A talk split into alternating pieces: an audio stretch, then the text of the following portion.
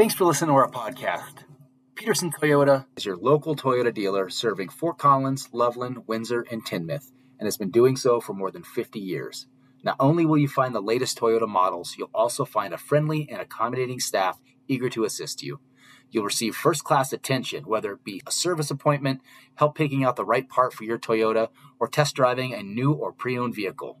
If your heart is set on a new Toyota, come check out the 2024 Grand Highlander. They've got a demo to test drive and several others on the way. Whatever you're looking for, Peterson's expert staff will help you find the one that is right for you, all at competitive pricing and financing. Peterson strives to be the best in everything they do, and they will take care of you. If you're in the market for a new or used vehicle, please give Peterson Toyota first shot at your business. Thanks. Enjoy the show.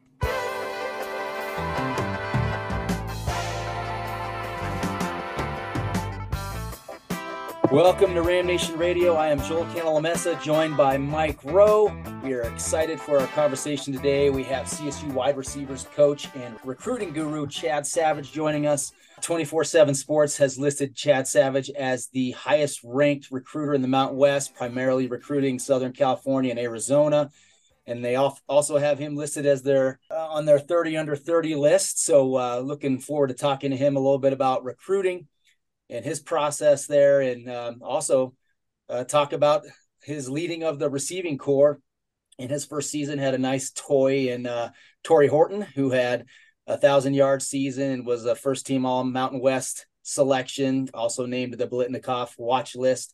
He'll return as one of the best wide receivers in the league, and it will also be joined by sophomore Justice Ross Simmons, Lewis Brown, and a bunch of young, talented guys that we'll ask Coach about. So anyway, Coach, thanks for taking a little time this afternoon, and looking forward to getting to know you a little bit. I appreciate it, Joel, and I appreciate it, Mike. Thanks for the invite to get on your guys' show. It's always an honor to talk CSU football, and I'm excited to get going with you guys today. I dig that shirt, by the way. That's a nice I love the throwback Ram. How's the summer been? What are you doing right now as you get ready for camp? So far, so good. So June, we had camps and official visits. So we did 3 weekends and official visits. And then throughout the week, we were traveling around. Really, our staff was all over the country, going to different prospect camps at different universities.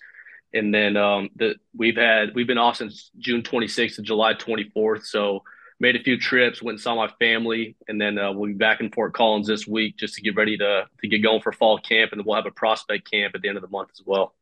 Did you have to keep your head down when you went to Reno? Well, you always wonder what's going to happen, especially because, I mean, when I travel, I do bring my CSU duffel bag, so you always just wonder what kind of looks you're going to get. But luckily, this time around, nothing happened. I'm curious, how do you divvy up who you're going to see in a particular trip and who's going where? Because this, you know, it's a lot of pieces to the puzzle in this recruiting game. And so how do you break down, you know, you're looking at film, you're looking at all the factors, and how do you decide who you're actually making visits to? Well, our entire staff does a great job just ranking our guys and do our due diligence on every prospect. We all have our respective areas. For myself, I break up Southern California with a few other coaches, but I primarily have the Downey, Compton, Long Beach area, all of San Diego and Arizona. But I'll recruit receivers all across the country. And so I'll make sure I do my due diligence, ranking each player based off certain intangibles. And then based off their rankings, I'll prioritize them and who I want to go see through the spring recruiting months, and then also in the month of June if they're going to any of the prospect camps. And how has the recruiting trail been? I mean, we all keep track of Twitter, and we see the big names that say, hey, I'm committed, 100% committed to CSU, and everyone gets all excited. It seems like the 2024 class is taking shape quickly. I know you can't talk specifically about anybody, but is it, in your opinion, are you guys ahead of where you want to be? You're right on track, or? I think we're right on track to where we want to be. Our staff did a great job just going out, seeing guys in the month of April and May, just getting information on guys. I mean, character, grades, seeing if they did have practice, being able to see guys move around, and then really in the month of June, seeing guys at camps. That's really where you can solidify guys to see if they fit our mold. And then we had those 3 weekends of official visits in June, and I think we're right on track. We've got a few guys that have gave us that nod, but once they give us that nod, it doesn't mean the recruiting process is over with them. You got to get them all the way till December until they sign that paper. Well, I know you personally have been real successful in your young career. Everyone talks about how you're going to be the next guy plucked from the staff, and people become calling for you because of your successes. But for you, what is your secret sauce and how you recruit so well? You've had a lot of success there. I firmly believe it's all about relationships, and it's come down to relationships with the actual prospects themselves, with their family members, and then relationships with guys in the area that know they're going to have influence in their decision, whether it be their high school coach themselves, a trainer, a family, a friend they might be relying on. It's all about relationships and just taking the time to build that level of trust for all parties involved. All coaches say that, right? A lot of coaches say it's all about relationships, but obviously you're doing something that's connecting with them that's maybe different from what other coaches are doing. What is it about you that makes you just a little different? I think being a younger coach, I can relate to these guys. I understand the music they listen to. I understand what they like. I can have fun with them when they come on the official visit. I can be serious when we're obviously going through our meeting room and understand that it's all about business at the end of the day. But I even tell my own players, we're going to have fun and we're going to enjoy what we do because these 4 years of their college career are going to be their best years of their life. And I want it to be their best years of their life. And so I want them to be refreshed. It's still a game. I want them to love what they do. And so for me and them to understand that and to build that, to be on that same page, that's what I'm establishing through our communication when it comes to recruiting. When you guys were all hired and Coach Norvell was talking in his initial press conference, he said something to the effect of, people don't know how to recruit California, right? And we do. That's what he said. What is that secret there? Or do you not want to give it away? It just comes, I mean, especially Los Angeles area, there's I'd say list about five individuals that really have their hands on all the top prospects. And I think our staff has done a tremendous job building a strong, trustworthy relationship with those individuals. And so when we identify a prospect that we want and they have a relationship with those individuals, they don't mind sending them our way or pushing them our way to at least get us in the picture. And then once they get us in the picture, I feel confident enough that once we get somebody on campus, and depending who we're going against, that I'll really stand up against any school in the country, especially any school in our conference. And I feel like we'll have a good shot to land those prospects. So Coach Norvell joked about how he wants to recruit a basketball team. You know, even at the recruiting roundup, he showed highlights of your guys' inter-squad basketball tournament. So with 4 Air Raid and with what Coach Banks runs, is your focus trying to find athletes first to fit those systems? It really is. And, I mean, the biggest thing is we just want versatility. We just don't want a guy that – strictly plays receiver, because if you're just playing receiver year round, I mean, you might not build great habits. Yeah, you're going to be polished at the receiver position, but we want athletes. I mean, and I'm not just looking for basketball players at the receiver position. Obviously, I love them because it shows hand-eye coordination. It shows the ability to understand space. It shows your ability to make lateral movements. But if a guy plays baseball, I love it because hitting a baseball is one of the hardest things to do in sport, hand-eye coordination, right? Tracking down a ball in the outfield is not easy to do. Running track, I mean, showing you can win a 100-meter race. That's all the things we look for. And so we love athletes on both sides of the ball, really in all three phases, special teams, offense, and defense. And we're gonna try to find. We use every database out there to look at those measurements, whether it be in football, baseball, track, basketball. We're gonna look at all that data and all those statistics and compare it to see what really fits our mold. Are you going to start looking at sumos? I mean, you guys might have saw that on Twitter today. So I guess yep. I guess we can say we do look at sumos. Incredible, yeah. It's you guys are not leaving any stone unturned. I love it. That is definitely a different two-sport athlete than we've had before. Yeah. Yeah, but now we can get the Japan DeFoco hashtag going. Pipeline. Man, and increase that fan base as well. I mean, we could have the whole country of Japan behind us. So anyways, so curious, has your recruiting sales pitch differed today than it did at Reno and previous stops at all? Or does that change? No, it hasn't changed. I mean, our style of offense, and I've been with Coach Norvell, has been the same. The profile we're looking for at receivers and offensive skill guys has been the same. I think just the biggest thing that's changed is what we have to offer in terms of facilities, resources, and on campus once kids get onto campus at Colorado State. And so I think the only thing that really differs from when we were at Reno to where we are now in Fort Collins is proximity to California. Guys could sometimes get in a car from LA or the Bay Area and drive over. And now it's getting on a plane. So usually we'll get guys, it's rarely to get them on unofficial visit, but that's why we'll identify our top guys and really try to get them in on official visit, because that way we can pay for the flights and all that stuff.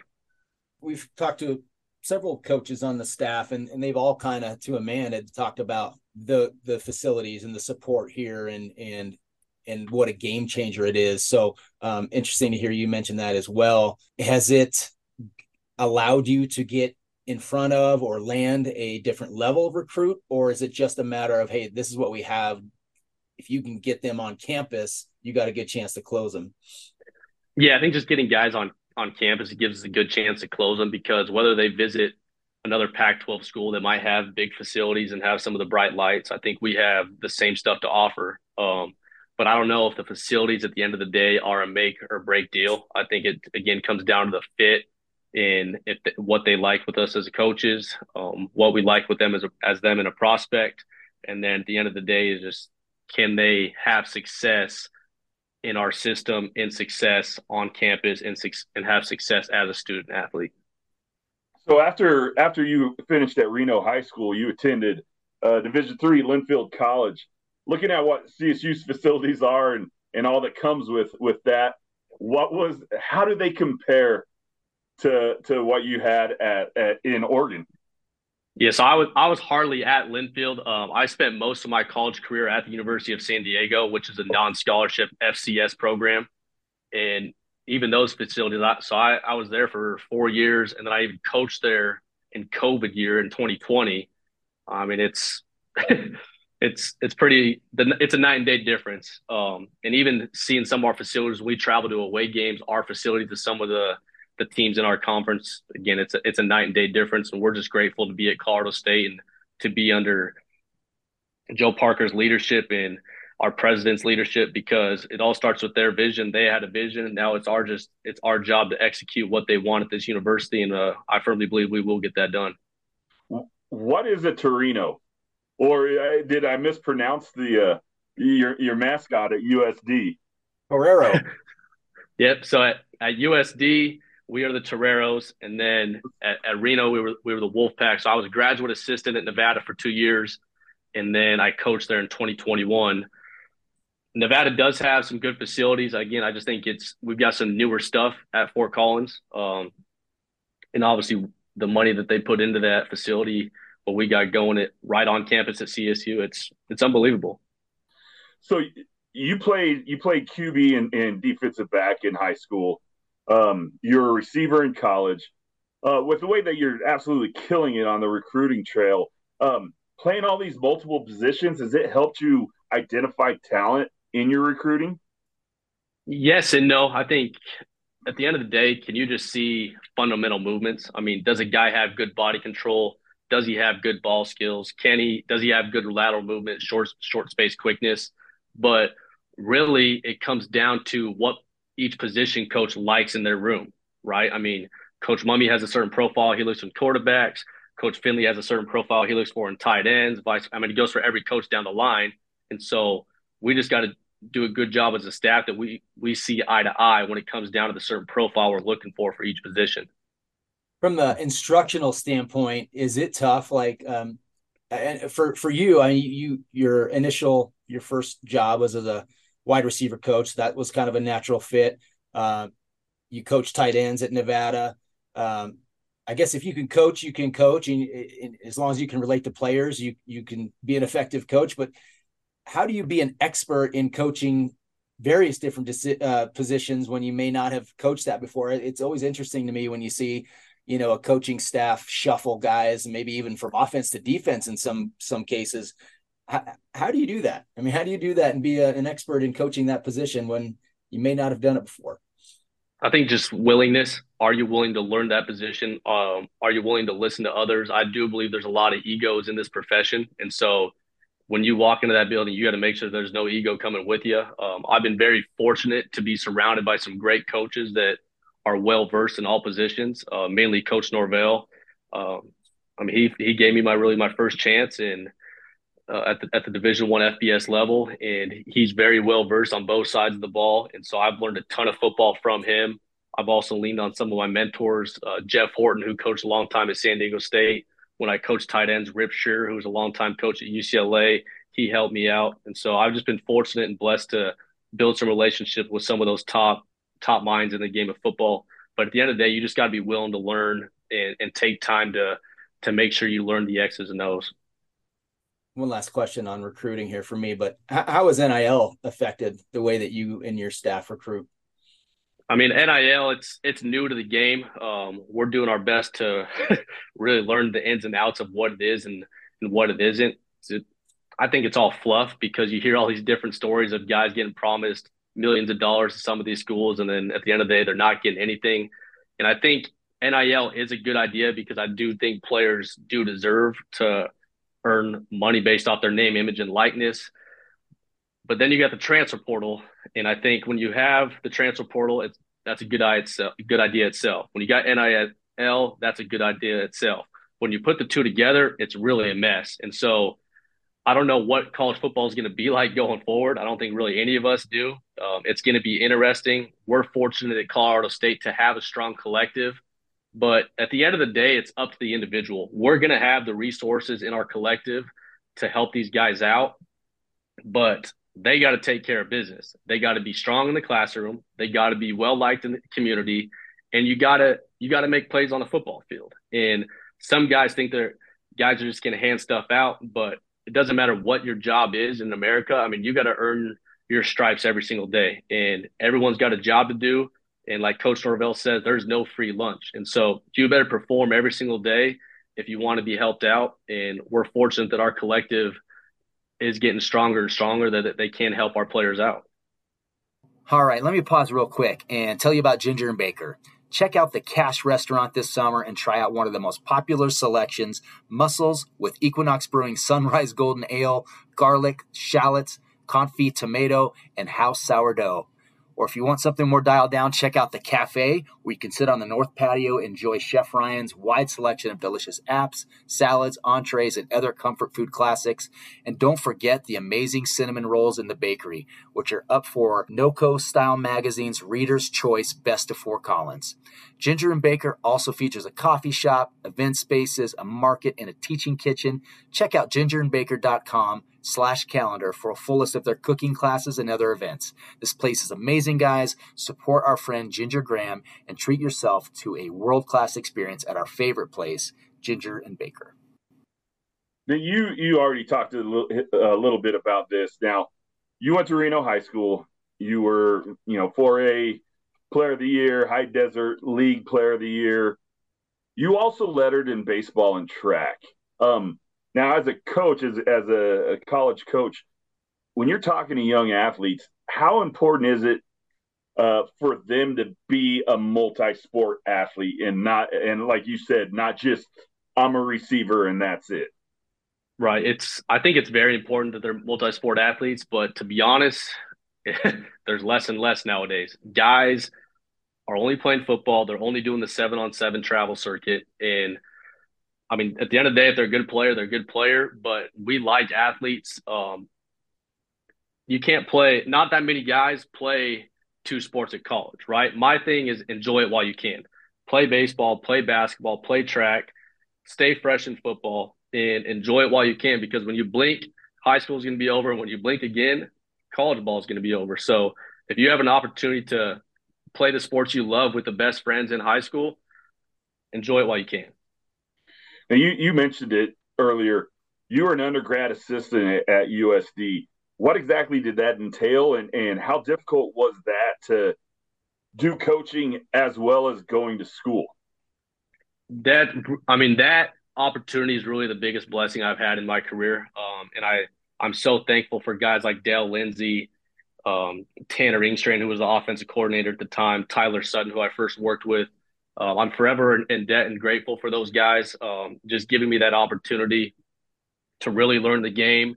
And they treated me like a full-time coach, and they gave me the role of essentially a full-time coach when it came to recruiting, game planning, drawing up scheme on Sunday, drawing up all the stuff on Visio, all the pass diagrams. And so that really prepared me for my graduate assistantship at Nevada, because when I got to Nevada, I was well-versed in everything it took to be a GA.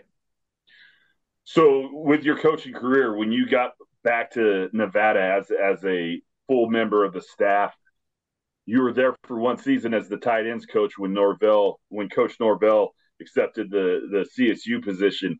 Was it a tough decision for you to decide to come with Jay, knowing that you were back in your hometown and you finally made it and was on a Division I staff? Yes and no. It was actually really crazy how all that went down, because our last game of the regular season, we played at Colorado State. And then we're going on the road. I'm on the road in LA trying to get some guys. I'm wearing Nevada stuff, Nevada polo. And then I go back the next week, I'm wearing Colorado State stuff, trying to sell them to Colorado State. But when Coach Norvell first took the job, honestly, I wasn't really sure what to do. And so I relied on some of my mentors. I relied on my family. But at the end of the day, it came down to who Coach Norvell is a person. He has been loyal to me. I've been loyal to him. He gave me a great opportunity to start my career. And at the end of the day, that gut feeling said, you better stay with Coach Norvell. And looking back at it, I'm so grateful, even though Reno is my hometown. I have nothing but love for Reno and the University of Nevada, and I'm forever grateful for my time there.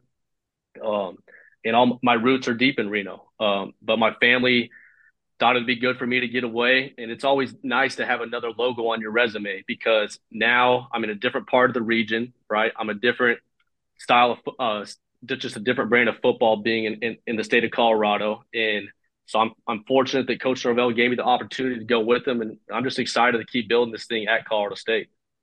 That was the earliest I've ever left a game, by the way. It really was crazy how all that went down. I remember being in Los Angeles trying to recruit Lewis Brown, Justice Ross Simmons, and Mekhi Fox, and in Nevada polo, myself and Timmy Chang. And then a week later, I was in Reno. The equipment manager at the time FedExed me a box of Colorado State stuff to my house in Reno. I went on a plane, got on a plane, flew to LAX, and then recruited those guys in Colorado State gear. Well, definitely appreciate that. I think we got some good stuff coming up with them. So last season, you started off the year with Tory Horton, Ty McCulloch, Melquan Stovall as your starting three wide receivers, with Dante Wright coming in and getting reps as well. After the fourth week, you only had Tory left. As the position coach, what was your mindset with what you needed to do to go forward? I mean, the first four games, just going into the year, we didn't really know what team we were going to be. Obviously, we had guys from the previous staff, and then we had some of the guys that came in with us, whether it be transfers or freshmen. And so the first four games obviously didn't go our way.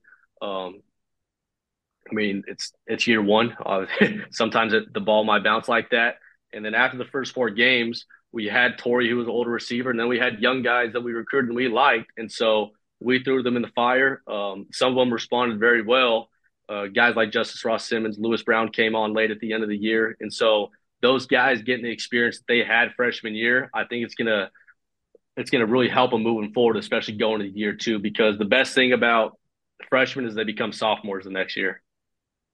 You just answered my next question. I was going to ask, how did that accelerate their development with Justice Ross and with Lewis Brown? I mean, it's all about repetition at the end of the day, because a guy could learn all the plays in the meeting room, but if you're not getting those game reps and those practice reps, who knows what kind of player you're really going to be. So we really threw those guys in the fire. They responded well. They made some big plays. Obviously, we didn't win enough games last year, and that's not to our standard, but those guys getting their feet wet and seeing what it's like to play at the Division I level, it's only going to help them in the future. And we're excited to see what those guys can do this year and the years coming. Hey, as an aside, we just Mike mentioned Dante Wright, and he was kind of a fan favorite. He'd had some big years in previous years. And I think there was a lot of fans that were bummed when he decided to transfer. Was he a guy that just didn't fit into the system, or was he a guy that you guys wanted to keep and he decided he wanted to change, or how did that all transpire? I mean, Dante's a hell of a player. I think he's going to have a ton of success at his new school. At the end of the day, everyone has what they like and what they don't like. And he just didn't really, I mean, he made the decision to leave. And so when a guy wants to leave, we're not going to really beg a guy to stay, because whoever's going to pull the rope in the same direction with us as a staff and as a team, those are the guys we're going to go to war with. And so not that many guys ended up staying with us. We finished the year with, I think, 59 scholarship players. And so those are the guys we walked into war with every single day. While some guys made a decision early on during the season to leave. Yeah, you kind of talked about the pairing of NIL and transfer, the ability to transfer without penalty if you don't play in more than 4 games. It seems like the spirit of that rule is being abused a little bit. I mean, I feel like you should have the right to transfer as a student athlete. However, the way that it's turning out is if things don't go your way or if the season's not going quite well, and people bail on your team mid-season, it rubs me the wrong way. What are your thoughts there? And did any of the transfers catch you off guard? I mean, it didn't really catch us off guard. We knew what we were playing with. I mean, we could have done some stuff differently. Now looking back at it, when we first got the job, we could have brought in some more guys and got rid of other guys. But again, those guys were some of the guys that were good players, and so we were giving everybody an opportunity. I think one thing that has changed is now, if guys do quit, I mean, we could take that scholarship at any time. So if you want to quit game 3, okay, we can take your scholarship. Now you got to pay for school and all your bills. So that's a decision you got to make because, again, it comes back to the saying, there's no free lunch. And it's like life. Not everything's going to go your way. So sometimes you got to show up to work and roll up those sleeves and get your hands dirty. And not every day is going to be a great day. So every dog's going to have their day, but I think if you do stick things out and then you make the chance to make the decision to leave, it's going to be a little different than just leaving between game one and game 4. I know you can't talk about some of the guys coming in for 2024 who have given verbals, but who on the current roster do you anticipate most complimenting Tory and JRS and at the receiver position and stepping in and contributing right away this year? I'm just excited because we've got some depth this year. Last year at the receiver position, we were short on depth. And so now bringing in some of those freshmen, and then we did bring in a transfer. I'm just excited because every year's a new year. And so there's no guaranteed starting roles. I mean, obviously Torrey's made plays. Jay Ross has made plays. Dylan Goffney made plays at SMU. Dane Olson's made plays. Dawson Menegatti had a big time spring. So all these guys, it's a clean slate, and the best players are going to play. And so I grade every practice rep from 7-on-7, the team reps and team run, all of our team periods, all grade 1-on-1s. And it's my job at the end of the day to play the best players. I don't care if they're a freshman, junior, senior, walk-on. The best players are going to play. And so it's a new year. It's new opportunities for these guys, and I'm just excited to see who shows up in fall camp and earns their job. What was the difference between last spring and this spring? Obviously, I mean, really just guys understanding our system, our culture, how we practice, our practice habits, and how we operated. Because when we first got there, obviously we were 3 months into the job, and so it was new to everybody, understanding the scheme, understand how we practice, understand how we lifted, conditioned, how we watched film. It's different. And so at least you come a full calendar year. Now those guys have an understanding on how we operate. And so things went a lot smoother. And now it's just going into fall camp. You hope those guys can keep building on that and keep stacking bricks and go into the season and just with the right foot forward and to win some games this year. You mentioned earlier the playing CSU in 2021 and that season finale. And it was a beatdown. And based on what you saw of the CSU program in that game and then joining the program shortly thereafter, what were some of the biggest changes that needed to be made and that you guys have been working on? Culture, obviously, increasing talent, Yeah, just those. I mean, really those two things you mentioned.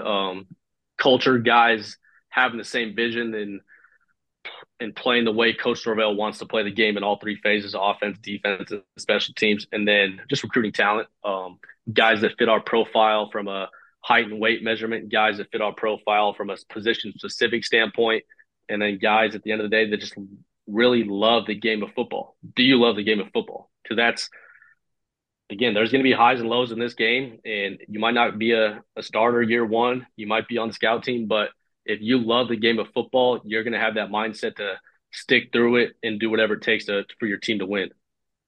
It's interesting you say that because, you know, we all have played sports in our lives, and you live for them, right? And at some point, you're coming across some student athletes that maybe don't love it anymore, and they're just playing because they have a scholarship and it's something they have to do.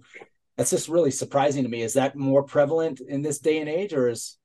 I mean, a lot of people think the student athlete has changed nowadays, but I think a lot of the cultures and coaches have changed.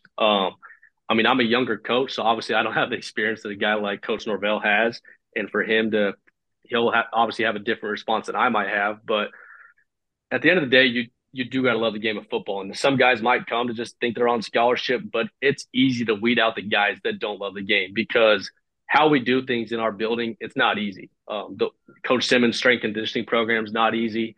How we practice isn't easy. The demand and what we require out of our players isn't easy. And so if you don't love football, you will get exposed. And then again, we want guys that love football on our roster. And so if you don't, nowadays, every scholarship year to year, we can go get guys that love football and replace them.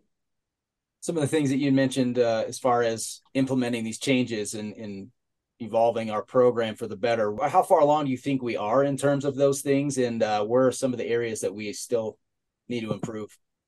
I mean, I think, again, every year is a new year, and I think we're going in the right direction, but we just got to keep building this puzzle piece by piece, day by day. And as long as we keep moving forward, I think we're going to definitely be a different team every single year and from a positive standpoint. As the team as a whole, looking at what you can accomplish this year, what kind of jump do you think the program is capable of making this year? And what are the realistic goals within the program? I mean, just going back to our spring practice, I think we were a completely different team in a good way compared to last year's fall team. We added some key transfers at the skill positions and up front on both sides. But that didn't even include all of our freshman class. And then you bring our freshman class, I think we're going to be a completely different team. But at the end of the day, you really don't know what team you're going to be until you play somebody. But I think the steps that we've taken from spring to bringing these freshmen into the summer they've had and changing their bodies in our strength and conditioning program, understanding our scheme, I'm just really itching to get out there come that first week of August to see what kind of team we'll be. And then come September 2nd against Washington State, I'm excited. It can't come soon enough. No, it can't. 45 days. Exactly. You're not the only one counting. One of the things that all fans like us get excited about during the summer is you see the uniforms unveiled and what's going to change this year. And it seems like we've dialed back. You know, you used to have multiple helmets and 100 different uni combos. And now we're kind of getting back to the basics, the roots of the green and gold. Is it kind of a statement within the program that, hey, let's get back to blue collar. We don't need to be this flashy Oregon type of team. Let's be blue collar, like Coach Norvell likes to preach. Yeah. I mean, we're definitely a blue collar program, and it starts with Coach Norvell. Some players love all the flash. I mean, they love the shiny helmets, shiny uniforms, but at the end of the day, that stuff's not going to win you ball games. And so, I mean, we got that classic and clean look, and the players do like them. We like them as a staff. I know the fans like them, but again, the uniforms don't matter if you're not winning football games. So it's our job to go win some games. And if the uniforms look good, great. Please do. So last thing for me, what are your goals like career-wise as a coach, and where do you see yourself in, 5 years from now? My goal is to be a head coach at the Division I FBS level. Everyone's timeline is different. I'm fortunate to have the job that I have at my age, being under 30 years old. To work with a guy like Coach Norvell, I mean, he's gave me an incredible opportunity as a GA, gave me an incredible opportunity at Nevada as a tight ends coach in 21, then to bring me with him as the receivers coach. It's all about being where your feet are. And so I want to be the best coach possible, the best recruiter possible for Colorado State University, and just to live in the moment. Because I think if you get caught up chasing other stuff, things don't turn out the way you want to be it. So I'm going to do my best job for Coach Norvell. I'm happy where I'm at, and I just want to keep building this piece in the puzzle day by day and to see the fruition come to top, because I've gone out and recruited some of these players. I want to see them have success, and I want to see them grow in this program for 3 to 4 years. But if other opportunities come, they have for many other coaches. Again, it's always a decision. You got to consult with some of the guys you trust in the profession. I do want to be a head coach, and who knows when that time will come. We appreciate all you're doing for CSU and our Rams. No, I appreciate you guys, and I appreciate the fan support. Really everybody in the Fort Collins community in the state of Colorado. I mean, we're so grateful to have people that love our program, support us through the highs and lows, and just know that we're doing our job every single day to make you guys proud. All right. So I always ask our guests, this is kind of the last question. So you talk about your recruiting areas in Southern California and Arizona, and you said that San Diego is one of your main spots. So if I travel to San Diego, I need a local restaurant. Where is your go-to, especially since you spent so much time there at USD? Oh, okay. What's your favorite food? I mean, I'll eat anything. So there is a taco truck right by USD. It's right off Linda Vista in the street where the mall is by the golf course. I'm blanking it, but there's a little taco truck at the bottom of the hill. I'll definitely get it for you. But their shrimp tacos are to die for. All right. And you so have that's a taco truck. Again, yeah, a lot of people want to go to the well-known places in town, but if there's a little hole in the wall or an authentic Mexican place, I'm definitely going to make the stop there. How about in Phoenix, since you go to Arizona so much? Oof. I mean, there's a laundry list of places over there too. All right, I like it. I'll have to think of my top place. I know. Oh, you said you're going this Tuesday? Yeah, I'll be there in 1 week. Survive the heat. Luckily, just landing and then driving to south of Tucson, which is still going to be hot. Yeah, no, it really is. It's I think some of my friends out there this week said it was like 116 this past week. So yeah, it's heating up. Yep. Well, we appreciate you, Chad. Thanks for taking the time, and we really can't wait for some football here coming up in the next month and a half. When does fall camp start? Let everybody know. So the players will have our first meeting on August 3rd. All right. Yep. So it's right around the corner. But again, I appreciate you guys taking the time. Appreciate you inviting me on your show, and we appreciate all your support for Colorado State football, and we're excited for this year. All right. Go Rams. Thanks, Coach. No doubt. Thank you, guys. Really enjoyed that conversation with Coach Chad Savage. Man, CSU is lucky to have him. Got a great bevy of coaches in the CSU football program, and just gives you a lot of confidence that things are going to turn around. He has a big part in that with elevating the talent in the program, and it'll be exciting to see what's to come here in the next month and a half as football starts kicking off, and we've got fall camp starting in 3 weeks. So very exciting. Stay tuned for later this week. We'll have a CSU men's golf episode where we bring on star senior golfer Connor Jones as well as head coach Michael Wilson. It'll be a great conversation leading into the British Open. Thanks for listening. Please support our sponsors. They make this thing go. Go Rams.